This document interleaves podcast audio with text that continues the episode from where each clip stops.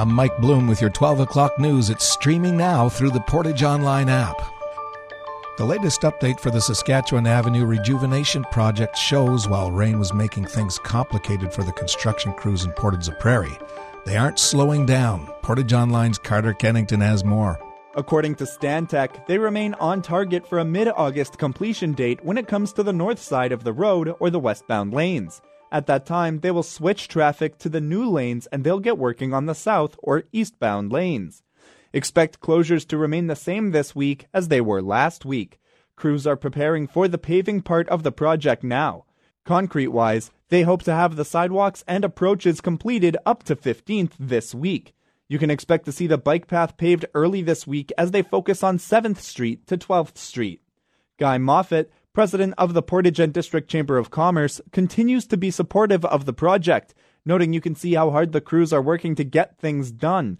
While there is frustration due to the reconstruction, Moffat says he hopes that people recognize the opportunity of watching this transformation in front of their eyes. He adds the bike path is a great change and he's happy about the new light standards and traffic signals.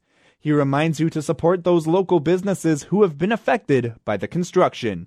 From the Portage Online newsroom, I'm Carter Kennington. For months, Corey Nicholas Woods was on the Manitoba RCMP's website as one of the most wanted criminals in the western part of the country. The 23 year old is no longer wanted as he was located in British Columbia on August the 8th and had a scheduled court date in Portage last Friday. Woods had been wanted by the Portage la Prairie Detachment since November 25th, 2022 for taking off his GPS ankle bracelet, as well as three counts of failing to comply release order conditions. All the way from Los Angeles, California, Kelly Gillespie has brought a collection of her art to Portage Fusion Arts and Entertainment in hopes of conveying a story that so many of us share. Catharsis is the name of the show, and the main piece is on display at Prairie Fusion Arts and Entertainment, called Over Medicated, Under Medicated.